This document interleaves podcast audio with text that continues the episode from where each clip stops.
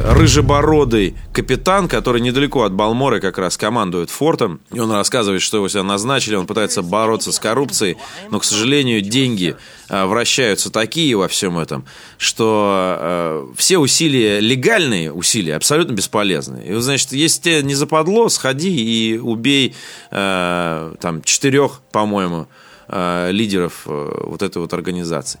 Потом ты понимаешь, что лидеры этой организации непосредственно замешаны в том, как функционирует э, система добычи э, эбонита, например, в единственной шахте возле кальдеры. И что за, э, значит, вокруг этой шахты разворачиваются интриги.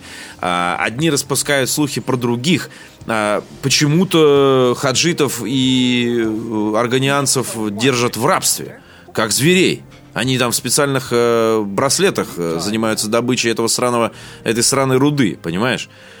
И, и ты понимаешь, что э, есть целое, не один заговор, а есть вот, вот эта вот фигня, знаешь, как пишут про Моровинд, впечатление, что мир был создан без э, оглядки на то, что в него в какой-то момент придет игрок.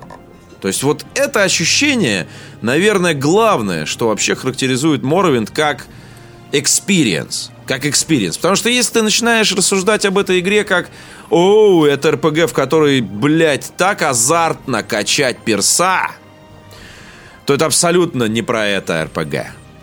Если ты рассуждаешь э, о ней как э, РПГ, в которой Э, ебанистический уровень э, иммерсивности, детализации там подземелий, подробности о жизни э, утраченной этой вот цивилизации двемеров, э, у которых механизированные охранники до сих пор шастают по их лабиринтам там э, этих, в погребенных крепостях, в погребен... под э, этим пеплом ужасным вулканической породы, то тоже хуй. Вот. Но в целом, вот как ты оказываешься в этом мире, в котором полно каких-то своих порядков, а ты полный, полностью во всех смыслах чужестранец в этом. И ты одновременно с героем познаешь какие-то моменты, и не какие-то, а многие, если ты хочешь разобраться в этом, а не просто всех палкой тыкать. Это, конечно, величие.